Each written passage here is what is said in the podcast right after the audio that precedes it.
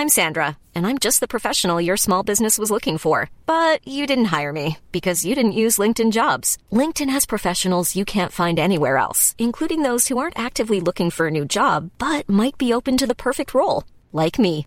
In a given month, over 70% of LinkedIn users don't visit other leading job sites. So if you're not looking on LinkedIn, you'll miss out on great candidates like Sandra. Start hiring professionals like a professional. Post your free job on linkedin.com/people today.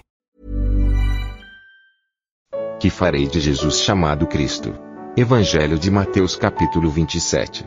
Comentário de Emaro Persona.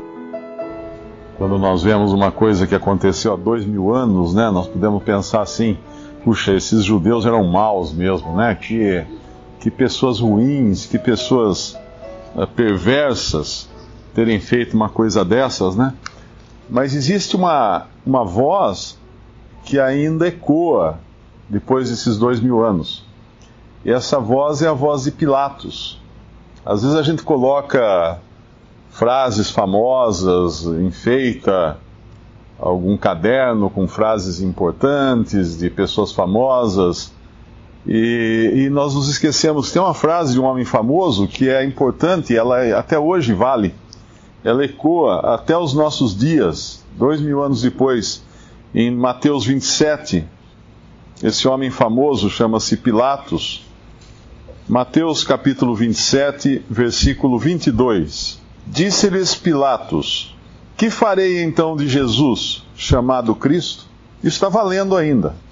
Essa pergunta que Pilatos fez há dois mil anos é uma pergunta que todos deveriam fazer a si mesmos ou deveriam escutar e tentar responder: O que farei então de Jesus, chamado Cristo? O que farei?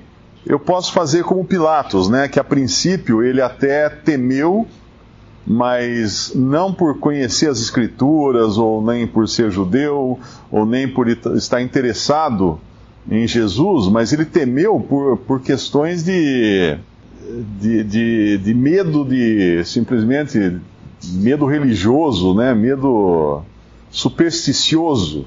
Porque a mulher dele, um pouco antes, no versículo 19 desse capítulo 27, disse assim: Uh, estando ele assentado no tribunal, sua mulher mandou-lhe dizer: Não entres na questão desse justo, porque num sonho muito sofri por causa dele. E eles, eles obviamente, tinham muito receio de sonhos, né? como muita gente tem hoje, medo de sonho. E a mulher de Pilatos sonhou para não, não, não, não se envolva com ele. Esse aí vai é problema. E ele teve medo. E depois, quando os judeus falam para ele lá em João, no nosso capítulo de João, versículo 19, versículo, perdão, capítulo 19, versículo 7, Pilatos diz que não tinha encontrado nele nenhum crime e queria até empurrar para que os judeus resolvessem aquilo, mas no versículo 17 eles falam: Responderam-lhe os judeus: nós, não te, nós, nós temos uma lei e, segundo nossa lei, deve morrer porque se fez filho de Deus. E Pilatos, quando ouviu esta palavra, mais atemorizado ficou. Esse é o medo supersticioso. Quem é esse? Da onde você é? Ele pergunta para Cristo.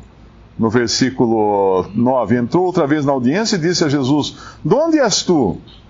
Mas Jesus não lhe respondeu. Ele já tinha escutado o Senhor falar que o seu reino não era desse mundo. Agora eles falam que ele é filho de Deus. Um filho de Deus é um ser divino. Até mesmo na, na, nas religiões pagãs, eles entendiam isso, que alguém que fosse vindo de Deus ou de qualquer do, um dos deuses teria atributos divinos. Quem és tu? E aí ele tem medo. Hoje muita gente, quando ouve falar de Jesus, trata a questão da forma supersticiosa apenas, tem medo, simplesmente tem medo. Não crê, tem temor, mas não crê. Tem medo, mas não crê. Então, uma resposta: o que farei de Jesus chamado Cristo? Uma das respostas que o homem dá é: eu vou ter medo dele. Eu não quero me envolver com ele. Eu não quero nada com ele.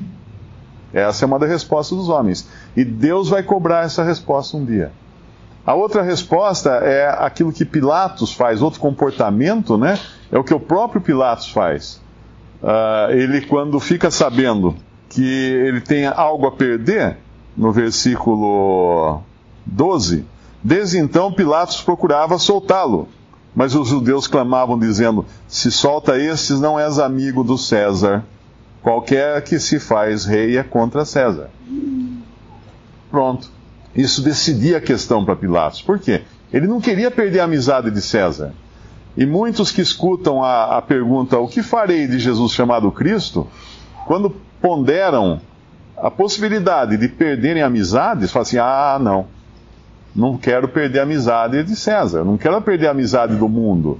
Eu não quero perder meus amigos. Então não vou fazer nada, não quero me envolver com esse. Outros também são uh, negam, né, ou, ou rejeitam a Cristo por ignorância, como fala aqui em Atos 3, o irmão leu no versículo Atos, uh, Atos capítulo 3, versículo 17. E agora, irmãos, eu sei que o fizesse por ignorância, como também os vossos príncipes. Ah, então eu fiz por ignorância. Então eu vou alegar isso. Quando chegar na presença de Deus, que eu não quis crer em Jesus porque eu ignorava. Eu não sabia nada a respeito dele, sabia muito pouco. Não me ensinaram tudo que eu precisava, nunca li a Bíblia de capa a capa. Eu vou me declarar um ignorante na, na presença de Deus. Será que vai funcionar? Também não. No versículo 19 desse mesmo Atos 3, ele fala: Arrependei-vos, pois, e convertei-vos, para que sejam apagados os vossos pecados. Eles tinham que se arrepender. E mais adiante, no capítulo 6, 7, no capítulo 7 de Atos, nós vemos o que havia no coração desses que poderiam até alegar ignorância. Capítulo 7 de Atos, versículo 51. Homens de dura cerviz, incircuncisos de coração e ouvido, vós sempre resistis ao Espírito Santo, assim como vós sois, assim vós sois como vossos pais a qual, dos, a qual dos profetas não perseguiram vossos pais? Até mataram os que anteriormente anunciaram a vinda do justo, do qual vós agora fostes traidores e homicidas. Eles eram completamente responsáveis, como será responsável qualquer ser humano que se encontrar com Deus. Não haverá desculpas na presença de Deus. Ah, eu não quis perder a amizade do mundo. Ah, eu fiquei com medo de me de me envolver com esse Jesus, eu não sabia. Ah, eu era ignorante a respeito das coisas dele. Ah, era ignorante, você não sabia nada sobre nada, absolutamente nada. Muito pouquinho só que me falaram. O cego que foi curado por Cristo, quando falaram para ele assim: ah, esse homem é pecador.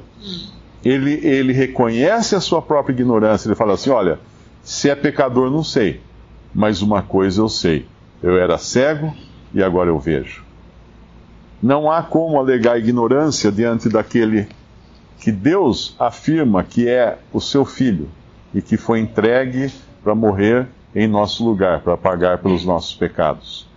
E um dia todo ser humano vai ter que dar conta disso. O que, o que você fez com Jesus chamado Cristo? Essa vai ser a pergunta de Pilatos, mas vai ser essa também a pergunta que Deus vai fazer a cada ser humano. O que você fez de Jesus chamado Cristo. Você teve sua chance. Você escutou. Você ouviu o Evangelho. O que você fez? Que, que rumo você tomou? Ah, eu fiquei com medo. Pilatos também ficou. Ah, eu, eu, eu, eu não sabia tudo. Os judeus também alegaram isso. O que você fez? O que farei de Jesus chamado Cristo? Visite respondi.com.br. Visite também 3minutos.net.